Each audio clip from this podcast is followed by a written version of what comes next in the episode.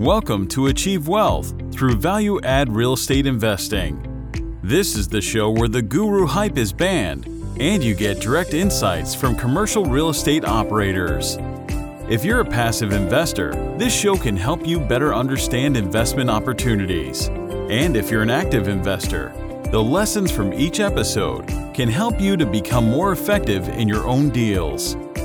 Now, here's your host, investor and author, James Kandasamy. Hey, audience and listeners, this is James Kandasamy from Achieve Wealth Podcast, where we focus a lot on uh, value add commercial real estate uh, investing. And we usually talk to commercial real estate operators who has been very active uh, buying deals nowadays. Today, I have Brian Murray. So, if you have not heard about Brian Murray, he's the um, author of the best-selling and award-winning uh, book "Crushing It in Apartments and Commercial Real Estate."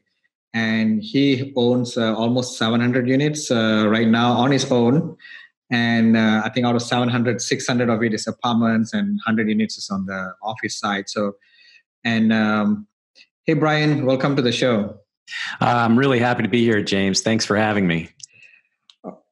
Really happy to have you here. So tell me about how did you go from zero to 600 multifamily, or zero to 700 all asset classes yeah. on your own without syndication? Yeah, well, you know, I started 12 years ago, and um, I'm located in upstate New York. Um, that's quite a bit different of a market than than uh, New York City. Mm-hmm. But um, you know, I my my first my first property was an office building, and it was a distressed office building.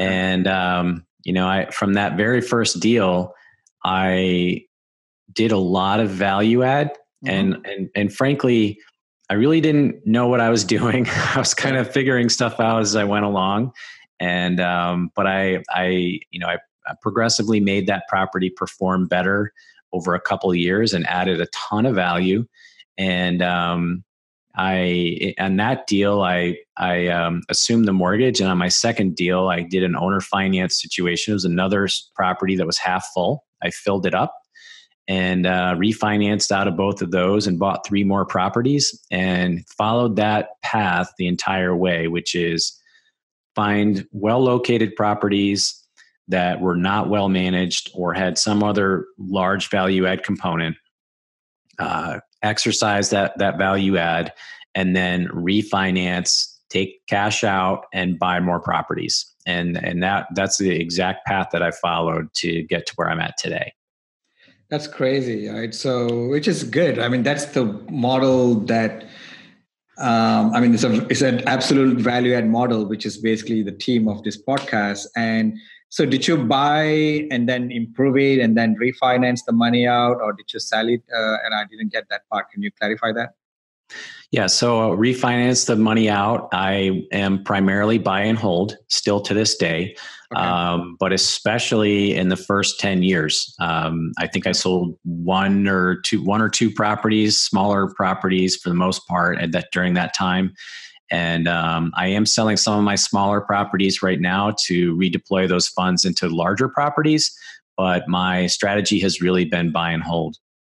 Awesome, awesome. So before we go further, I want to clarify about your book, right? Crushing it. I mean, I remember asking this uh, question to you when we met face to face. So did Gary Vee take the Crushing It name from you, or you you took it from him? Which one is that? you know, so his book Crushing It came out about a year after mine. Oh, okay. Um, so, but he he launched a book called Crush It um, okay.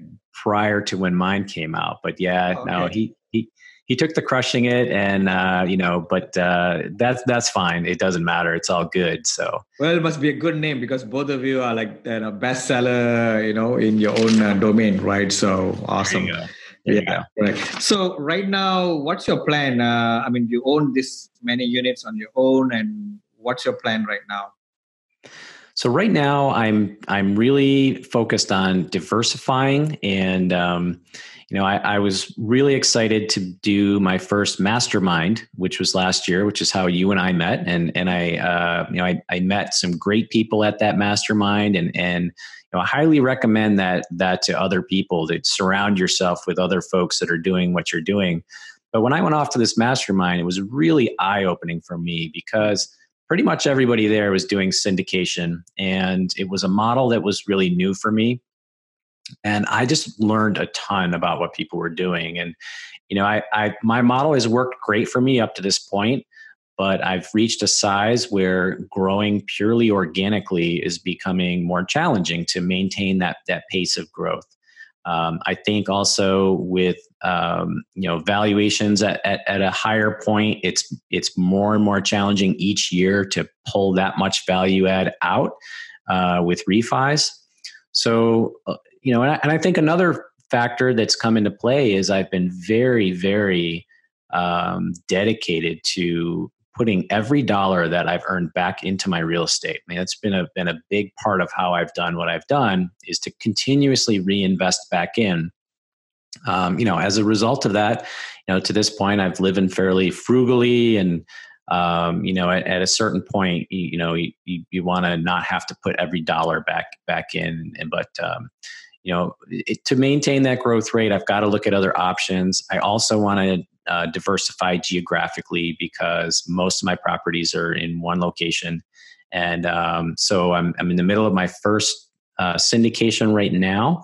And um, I've, I've met so many good people that now I'm developing partners and looking at new markets. And it's very exciting for me. I love to learn, I love to try new things. And and getting into these other markets and and you know meeting accomplished people like yourself it's very motivating and uh, so you know i'm i'm just super excited about it.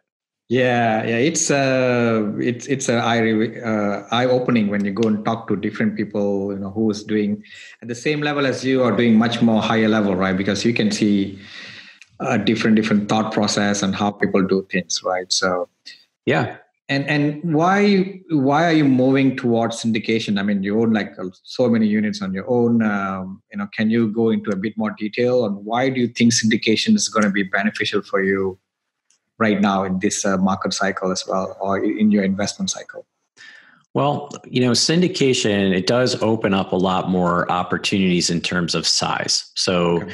For example, right now I'm I'm looking very closely at an apartment complex that's uh, approximately 300 units. Uh, it's in a it's in a market that's new for me that I've been doing a lot of research on, and um, you know that that would be a real challenge to try to pull off on my own. It really really wouldn't be possible right now.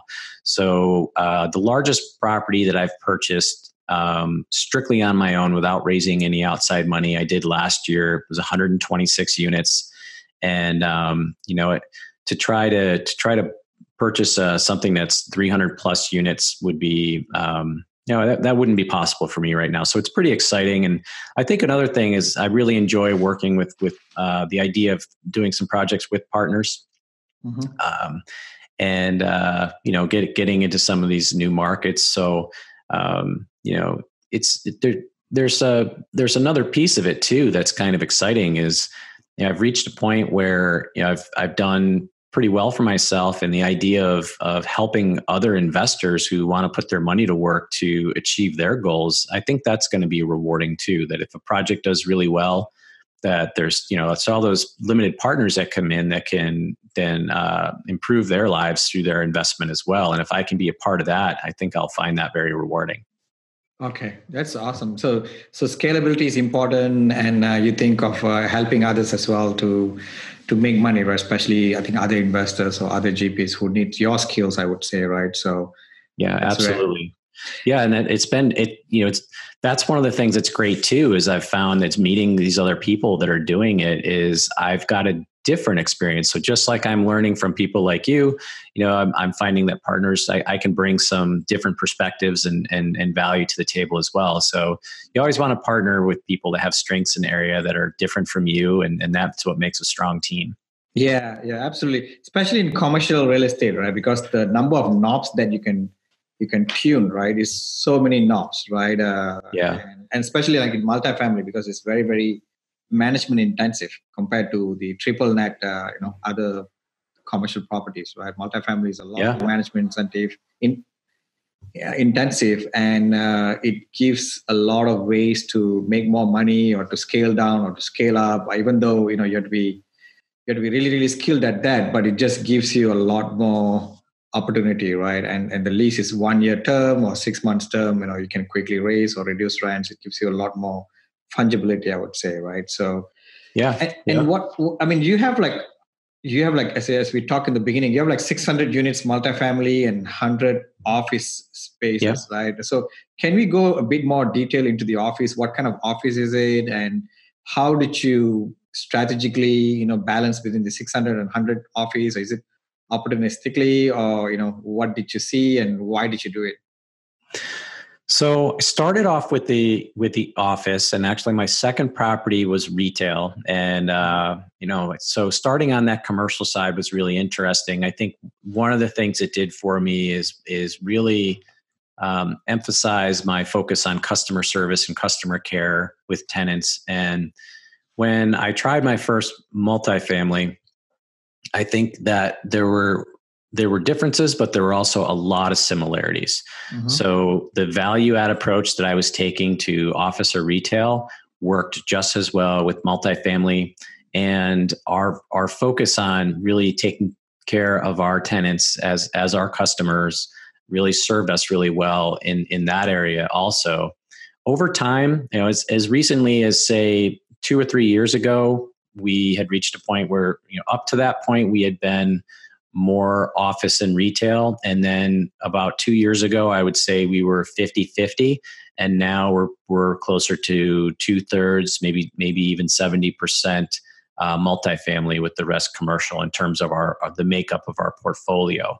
So as time went by, we've really gravitated toward multifamily, and that's our 100% focus right now. Um, I, I, think the biggest thing is that you know, there's a number of things we like about multifamily.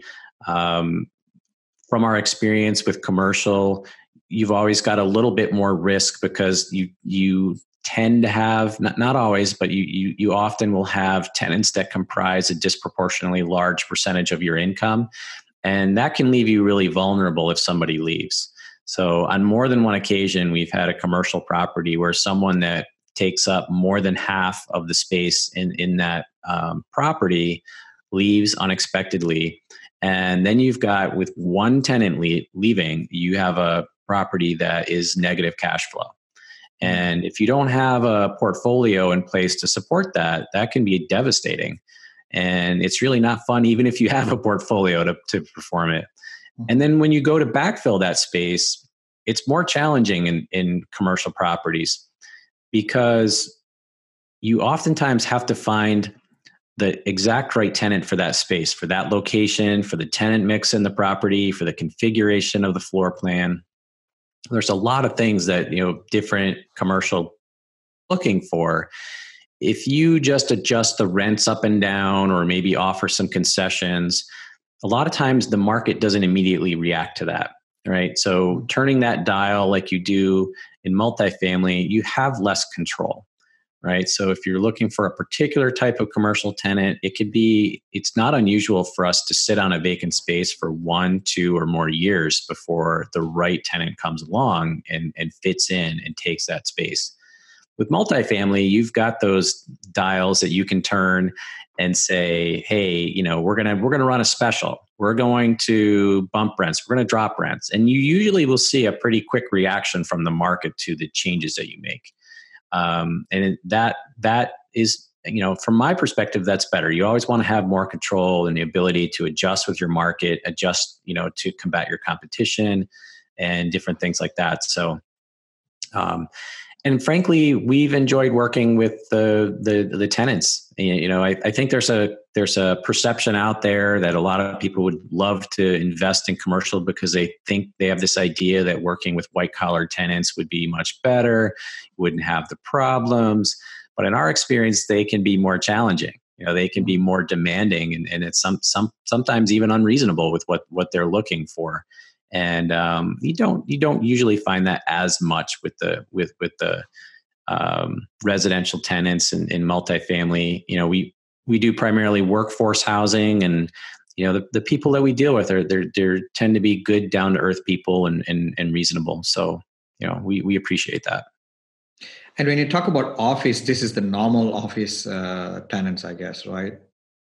Yeah, a full spectrum, mostly professional tenants. Okay. We have um, we've had we, we've we've got um, plenty of medical tenants. We have lawyers, accountants, um, you know, all types of. We've got not for profit offices, um, engineers and architects. You know, pretty, pretty much pretty much any type of uh, you know white collar professionals. Got it. Got it. That's very interesting. So, what when was the aha moment that hey, I should do multifamily? When what point? Because you were doing focus a lot on office, right? What was that triggering moment where you said, okay, I may need to look at this multifamily? Well, I don't know if there was a specific moment. I, I think it happened gradually over time. And, and you know, as, when we had about 50 50 uh, multifamily and, and uh, commercial, you know, I, I think one of the big things was watching the performance of, of the two halves of the portfolio and seeing which which half was performing better. And um, you know, part of it had to do with the types of value add projects we were finding. And I thought we were better able to execute on the value adds on the multifamily side. And that portion of our portfolio just kept outperforming the commercial side and I just saw in the market that we are in, I, I just saw more opportunity there, and I felt like it was a more stable income base. So, you know, I think I think it just happened gradually over time, and you kind of tend to, you know, slowly move in the direction that that's performing well and where the needs are in, in your marketplace. Got it. Got it. So, so all this the deals that you have done on multifamily, right? So how did you choose? I mean, you, I mean, all these deals are in uh, upstate New York. Is that right? Yes. Yeah. Okay, so you may not choose the city because that's where you live, I guess, right? The area, yeah. right? But how did you select the submarket? Okay, this deal is good in this submarket. How? Did, what are the parameters that you looked at uh, when you look at a deal in multifamily? So um, you know we've we've we have a really close familiarity with the subtleties of the market. And so um, it's it's fairly nuanced. Like there's not there's not one overarching thing. Um, one of the primary drivers of, of the market where we are is not that far away is a fairly large military base. Mm-hmm. and so um, one of the factors that we look at is while we, we definitely welcome military tenants, we have shied away from the properties that are closer to the military base and tend to have a really high percentage of military population. And that's just because there's so much turnover. Uh, lenders are less excited about lending those properties because they know that long term, you know, there could be downsizing, a base could close. You know, there's exposure with that. So we have we have gravitated within our region to the areas that are maybe um, you know accommodate we you know we'll have some military but not be all military. And um, you know into the communities where where people want to live and the in the parts of the city that we feel are strong and uh, you know good safe locations and convenient locations for the major employers in the area. Got it got it. And uh, on average right now what is the price per door in that market? Because i, I never talked to anybody from new york uh, who's buying multifamily. I mean you are upstate New York, yeah. not in the New York City. But in general, can you give us some some guideline on price per door or what cap rate yeah. that stabilized deals are being bought right now? Yes, absolutely. So it's a really, really wide range. So that, that's what I would say at first. Um, the most recent stabilized property that we purchased, we paid about 60 60,000 a door. Mm-hmm. Um, there's there are properties selling in the area, um, you know, eighty thousand plus per door. Um, not not that often, but a lot of the properties we've got, we've per, we've purchased a couple of decent sized properties at auction. We've purchased a lot of distressed properties. The 126 unit that we purchased last year, we paid in the 40s per door. Hmm. And uh, that's pretty low for this area, actually. But it also, the occupancy was uh, below 60% when we bought it. And it had a lot of deferred maintenance. So uh, we did, we, I, I do feel like we got a fair deal and a good deal on that because there was so much upside but um, you know there was a reason that it was priced that low, and so mm-hmm. you, you can come along properties in this area that uh, have uh, low price points, sometimes even down into the 30s per door. Um, but they are usually there's a reason why. They might be in severe distress and uh, but you know for stabilized properties i think you're you're mostly looking at maybe um, maybe 50 to 70 a door. Okay. Okay. And say you said you also mentioned that you're looking at other markets now right? And yes.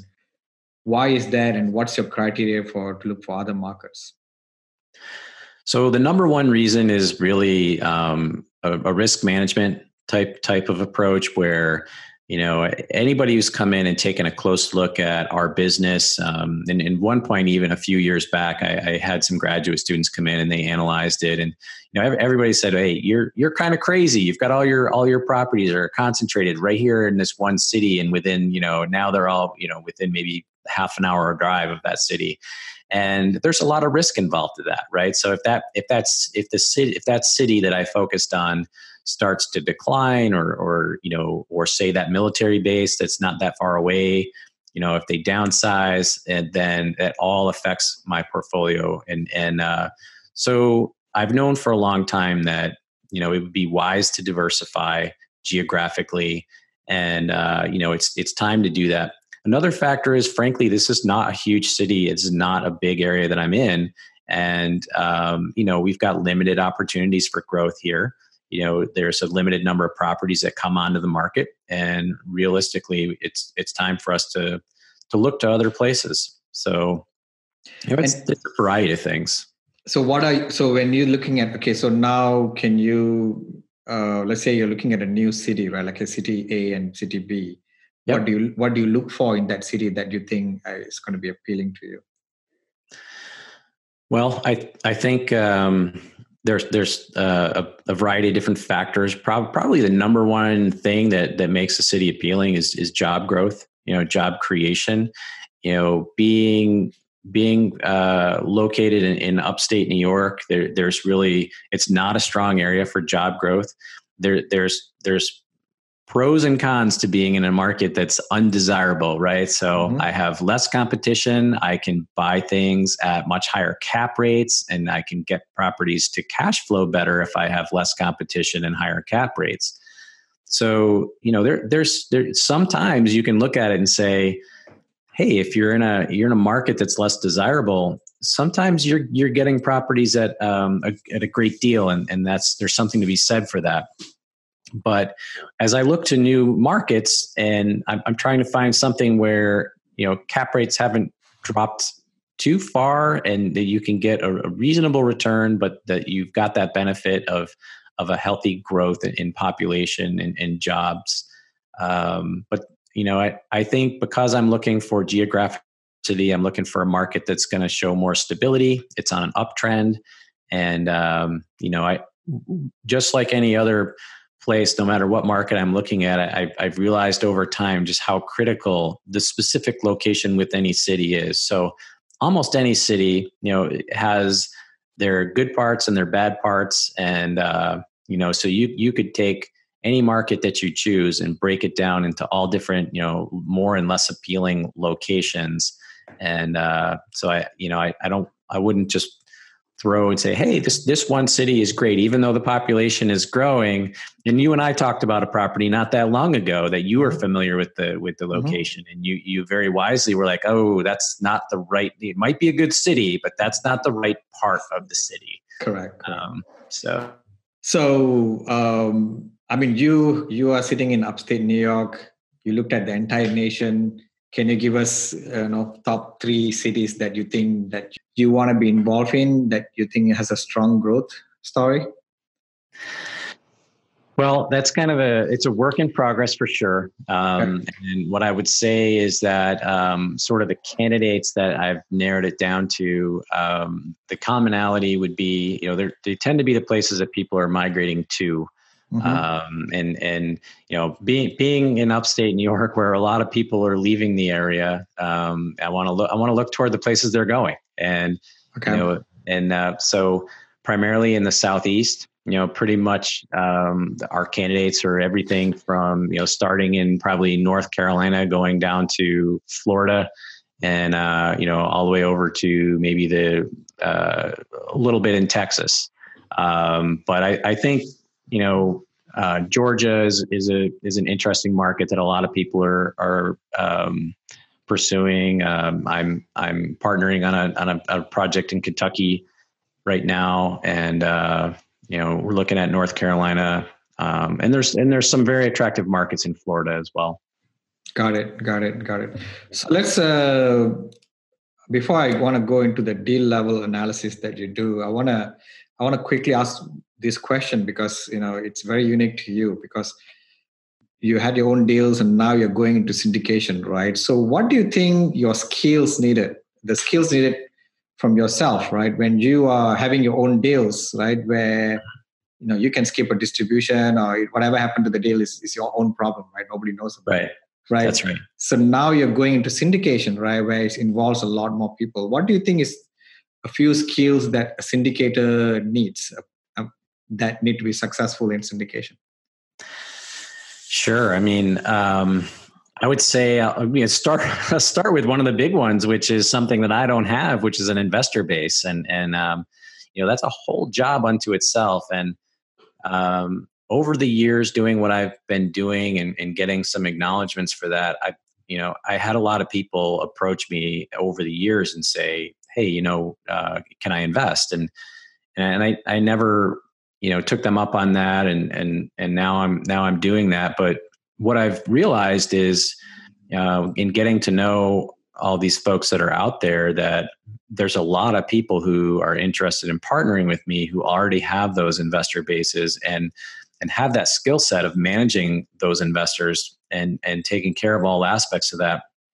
So at this point, I'm I'm primarily uh, thinking that I bring more value in the um, weighing in on the underwriting and the the property and and and identifying all the value add opportunities and and and and making sure that you know people look at it as more than a spreadsheet because there's so much more. And and I I, I toured a property last week and was able to uncover you know quite a few things. The the, uh, the broker that was there I, I, was one of the last people. They'd had about 40 tours and i came through and identified some significant value add opportunities that the broker said no one else picked up on. Mm-hmm. um, and i and i think that that's you know something I didn't discuss, but I've we've managed all of our own properties that whole time, you know, and so the knowledge that you get from that um, just brings so much better of analysis to a deal to make sure you're vetting it properly, you're not overpaying, you're also uh, not underpaying, and that there might be value there that you're not realizing. That some of the assumptions that you're making for rent growth are real and can actually be uh, feasible for implementation and so, you know, those, those are some of the things that I bring and the experience and um, having the portfolio I have make gives lenders a lot of comfort. And so, um, I, I'm recognizing that, hey, I could focus on my strengths and bring some things to a partnership and take those areas that I don't have and other people might and, and partner up. So, you know, if someone's going to do it on their own, they've got to have a pretty broad skill set. And, and that's a challenge, you know, to have the operational knowledge and and um, you know that bring that side and also have the people skills and and the investor relationships it's it's it's not easy i have a lot of respect for people that are doing it all absolutely so you are a you are a true operator where you underwrite deals you understand the operation and you're, you are doing your own asset management and and and you are missing the investor base creation side of it which i think you are that's right either partnering or slowly building that up so which is awesome. Uh, for me, it's the operators are the top of the food chain, right? Because they are the backbone of the whole deal. They know what's happening in terms of the rents. You know how many percent of rents increase is happening on each unit. How many units are being turned? What is the make ready period?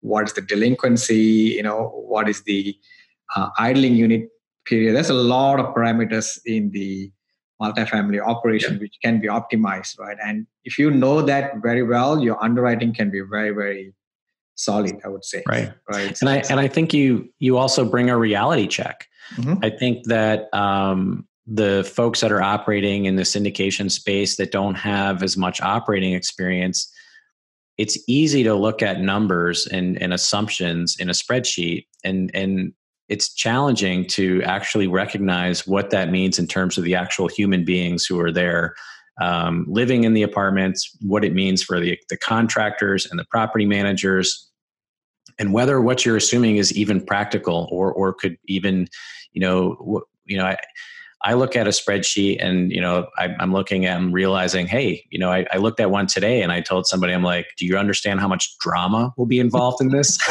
you know? And so if you haven't done that, you don't know. And, yeah. uh, and sometimes that translates into you might need to maybe tone back your rent growth, or you might need to say, hey, maybe we implement something like this over time so that we don't have an all out rebellion on our hands. Yeah.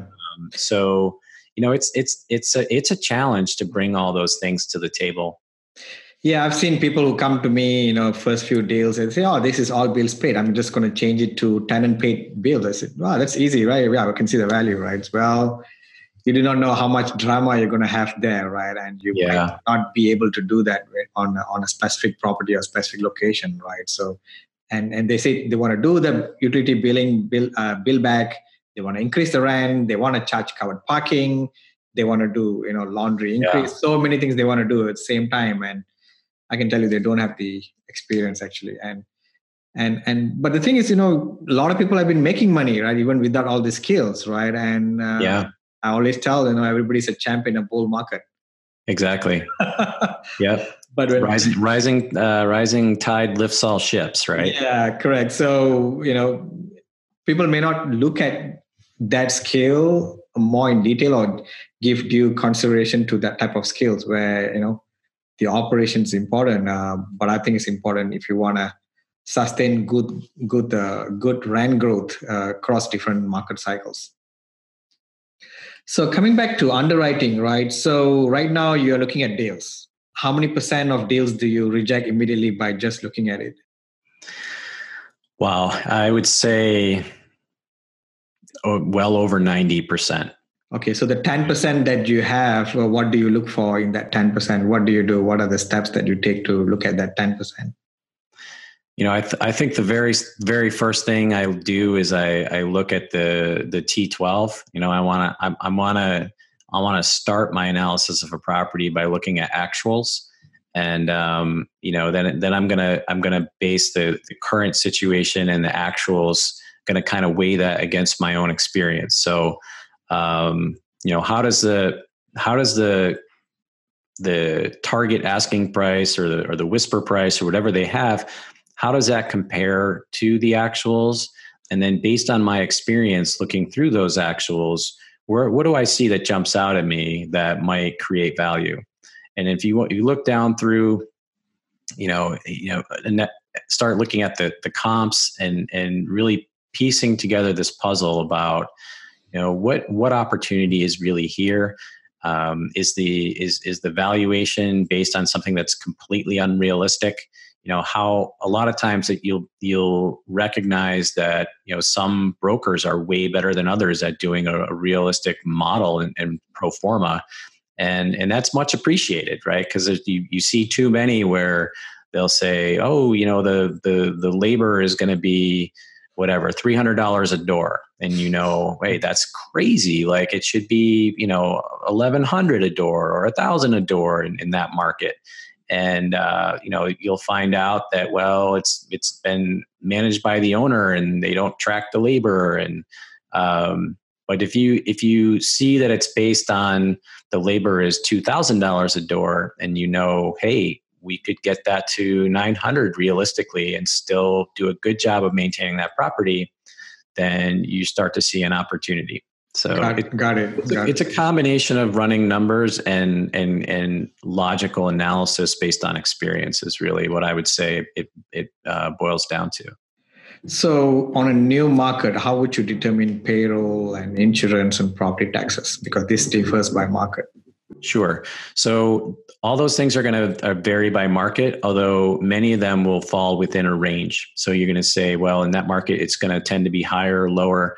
And I will use my best judgment. But if, if it passes a certain level of scrutiny, that's when you want to really get a, a an established, uh, reputable local property manager involved who can could look at it and say, okay, for this market specifically, these assumptions you've made are realistic or not realistic, or you know, the same thing goes with uh, construction costs. They could vary, and I, and I can look at it and say, you know what, I think that new flooring should be this much, but hey, maybe in that market, you know, flooring is much more expensive, or maybe it's a lot cheaper right? So you know it's going to be within a certain range, but you just need to figure out, you know, how you need to tweak it to get to that market. Got it. Got it. Got it. And what do you think is the I mean, since you are you are you have your own property management in your own backyard, and now you're looking at third. I presume you're looking at third partying your property management in in this new market. Is that correct? That's correct. So, what would you think is the most important factor to look at that uh, third party property management company?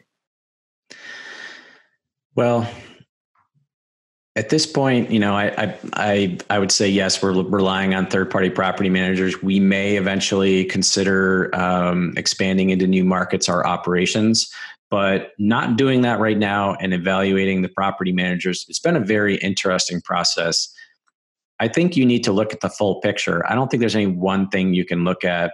Um, you know, for a project that we're underwriting right now, you know, in, in, evaluating the various property managers, you know, of course we weigh referrals. You know, that's always good good to hear referrals. But um, you know, I, I think one of the things that's appealing about the property manager that we ended up selecting for this for this project that we're pursuing is they actually specialize in in the specific type of property that we're looking at. So, okay. you know, they have a they have a track record and experience uh, of you know nearly ten thousand units that are specifically C class properties that they've done value add and executed those successfully, and um, you know a, a fair percentage of those are in the specific market that we're looking at. And so there's a lot of things that just lined up. And i, I think the if i had to pick the one thing from my interaction with with this firm um, because they toured a proper with property with me as well but i actually was very impressed with their analysis of our underwriting so they actually went through our assumptions and they toured the property on their own before i got there and gave us their own analysis and without us asking they also toured the comps and gave us some feedback on that. Um, and I was impressed. You could tell that they went out of their way to to look at the right things. They looked at the types of things that I would look at, and they identified things. And, and based on that write up, um, I, I, just said, "Hey, the, this is a this is a firm that's experienced. They get it. They did a thorough job. They were professional. They were responsive, and you know, it really checked a lot of boxes in terms of giving us a, an overall sense of comfort with the possibility of working with them." Awesome, awesome. Let's go to a bit more on the value add side right? because I'm you have done a lot of value add because you buy, refi, and keep it for mm-hmm. long term, right? So, what is the most valuable value add in multifamily from your experience? I would say that the most valuable is it's different for almost every property. Um, if I had to pick, you know, I think that sort of the big bang, low hanging fruit tends to be the, I'd say, clean paint landscape kind of like the mm-hmm. you know the surface stuff where you know a, a, property if a property is dirty and not well kept and, and then you make it clean and you um, put a fresh coat of paint and you landscape it uh, it can change the entire image of a property at a fairly modest cost. And that can that can have a huge impact.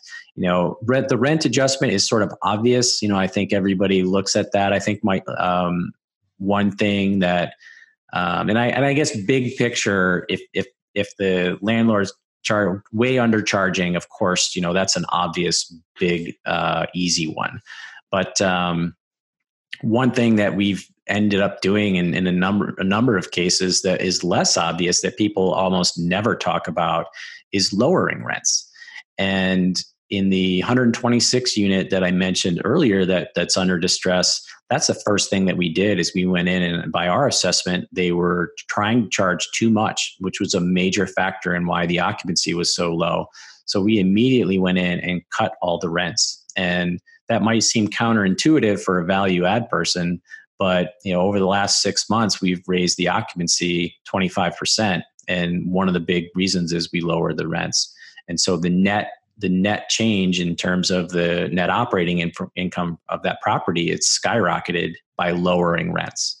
So um, you know that also further demonstrates that it, it really varies you know you, you kind of have to you know it's it's sort of like um, you know if you look at five different people and say you know um, what what change would you make in each person to improve their overall wellness? Um, you know for some people they might say stop smoking and some people they might say well that one needs to eat better and uh-huh. yeah, you know you can't can't kind of really say well what's the one thing overall? It's it's specific yeah. so. How did you decide to lower the rent what was the data that you looked at and decided okay i need to re- reduce the rent here well, you know, that's one of the fantastic things when you've got so many properties in one market, you know immediately that based on your other operations that something's off. You know mm-hmm. when it's low, you know when it's high, you know when the fees don't match what's what's present in that market or the concessions don't match or um, it, it, it becomes very simple. If you're going into a new market, you know, you, you just, you've got to study those comps and do the best you can and, and hopefully tour those comps and, um, do your own homework. But um, you know, it's it's one of many advantages of having a concentration of properties in one area. And in addition to all the many many operational efficiencies that you can you can have, is that you have that market specific knowledge that is there's no substitute for. Got it, got it. So when you decide to lower the rent, was your thought? I mean, it is a counterintuitive, even even but I think it makes sense in value add, especially when you go with that kind of low occupancy. You you need to do something to bring up the occupancy because once you bring up the occupancy, you can do a lot of other things. I guess exactly. But you can't do it when the occupancy is low and you're adamant about pushing up the rent. So, was your thought process rather than I leave these units vacant? That's the biggest loss compared to giving, uh, you know, compared to yes. twenty-five dollars or thirty dollars increase, right? That doesn't That's make right. sense. That's right. So, you know, that that's been one of the strategies that that I've adhered to and has worked well is you lower the rents and lease it up and then you you make improvements as you go and then you raise rents from there. Um, nothing more expensive than vacant space. Yeah. And so um, that is you know the other the other piece of that which is an advantage of not syndicating is that I have been able, in many cases, to fund many of the improvements out of cash flow. So, mm-hmm. with this particular property, you know, we did lower the rents, but the occupancy has been brought way up. So, we've just crossed a threshold where now this property is cash flowing again, and all that cash flow is going to right going to be directed right back into making improvements, probably for the next few years at least. And so, you know, that that's a that's a perfect example of well, if you're if you're going to syndicate and you need to you need to pay investors, you really can't be investing all of your cash flow back into a property. Um, so what do you need to do? You need to raise the money up front to pay for those improvements and not count on cash flow, so that you can you can achieve your investor returns and get start to get them their money back. Yeah, yeah, that's where one thing different with syndicated deal versus uh, owning your own deal, right? Because owning exactly deal, you don't have to raise so much money, so so you can take your cash flow and just put it back, right? Whereas syndication, you're exactly upfront, and you may you may lose deals because of you're competing with somebody who has a lot of money versus somebody who's syndication, right? Syndicating. Yeah. Right? So that's right. That's right. It's very interesting. So in terms of going to your more to a personal side, right? So, mm-hmm. is there a proud moment in your life, or in, not in your life, in your throughout your real estate career, that you think I really I will remember that moment for my throughout my life until the end? Can you describe that moment? oh wow! Um, you know, there's there's been so many moments, but not all good. no, no, the, the proudest moment where you think um, you really made a big impact on yeah something you know um i think you know i never really expected this but um, some of the proudest moments that I've had have been since my book came out. And uh, I, I, would have never guessed that that would lead to that. But um, the, the some of the feedback that I've gotten from readers that uh, you know have shared with me that it's changed their lives, that they started into investing and have already built portfolios, and um, to see the direct link between the book and people you know really making improvements in their lives has been extremely rewarding. Um, so I, I, think one of the great things is that I, I, really went into the idea of writing the book um, just because I wanted to share what I've learned, you know, the, the the the, mistakes I've made and and to help other people. But I never really thought that it would sell very many copies or that, that people would it would have that kind of effect. And the, the fact that it did when i get a letter or a note from somebody it's it's been you know it's been extremely rewarding. So you know i, I kind of remember that. I think that's been a big impact yeah it's it's interesting. I mean i i get a lot of notes from my books as well and sometimes i, I do sometimes you don't really take it seriously because for us it's just common knowledge from what we have earned but you know some notes do make us think oh i really he really made an impact on yeah. someone right? I mean i mean it, it's it's it's it's mind-blowing on how much uh, lives can be changed with the things that you share you know in a book right? Right right. Yeah absolutely yeah so the next second question is why do you do what you're doing well um you know and it's it's interesting. I mean, actually, in, in the book, I share at one point, um, this was a few years back, I, I, had somebody come up to me and they said, you know, how much is enough? Like, why, why do you, you know, you know, you just, are you so greedy? Like, why are, you know, why do you keep going? And, and, uh, you know, I, I just, I just realized that, that this person doesn't understand, like they missed the whole point that, you know, it, it's just, it's rewarding. Like it's rewarding to take a property that's not performing, that's in distress, that's maybe even a bad thing in a community and to turn it around and, and make it a better place for people to live. You help the tenants and you help the community and um, you know, it to do that and and um, you know, start to get involved. Like I, I do meetups now and I mentor people and and and through those in the book to help other investors. And so, you know, I, I look forward to going to work every day you know I, I enjoy it. I, I, enjoy the challenge of um, finding and, and and executing on on you know properties that aren't achieving up to their potential and you know making a better place for people to live and and more profitable at the same time. So um, i just think it's fun. Like I, I enjoy what i do. Yeah it's like a discovery right? You're trying to discover this from your paper to the real stuff i guess. Yeah. It's very yeah. interesting when you're under especially when you're underwriter right? because you're assuming a lot of things yeah right and absolutely. how does how does that whole assumption becomes reality you know it's very interesting to see the output of that and become impacting people's life which is which is huge absolutely so we really had a really good uh, knowledge bombs from you brian so can you tell our listeners and audience uh, how to get hold of you? Sure. Um, you know your your listeners can find me on uh, on Facebook. You can find me on LinkedIn. Um, you know the the uh, you can find the book on Amazon.com and uh, the or, or on the book website is crushingit.info and um, my company's website is Washington Street uh. And uh, you know, if if uh, if anybody is interested in reaching out, I'd be glad to hear from them. So awesome, Brian. Thank you for coming and joining us. I think that's it. Thank you. Thanks, James. It was an honor. That's it for this episode. If you'd like to learn even more, check out James's free audiobook. It's the audio version of his best-selling book on passive investing. You can get the audiobook completely free along with other valuable resources by visiting www.achieveinvestmentgroup.com forward slash free audiobook. Also, be sure to join our Facebook group too. To find it, just do a Facebook search for Multifamily Investors Group. Thanks for listening. Join us again for another episode next week. See you then.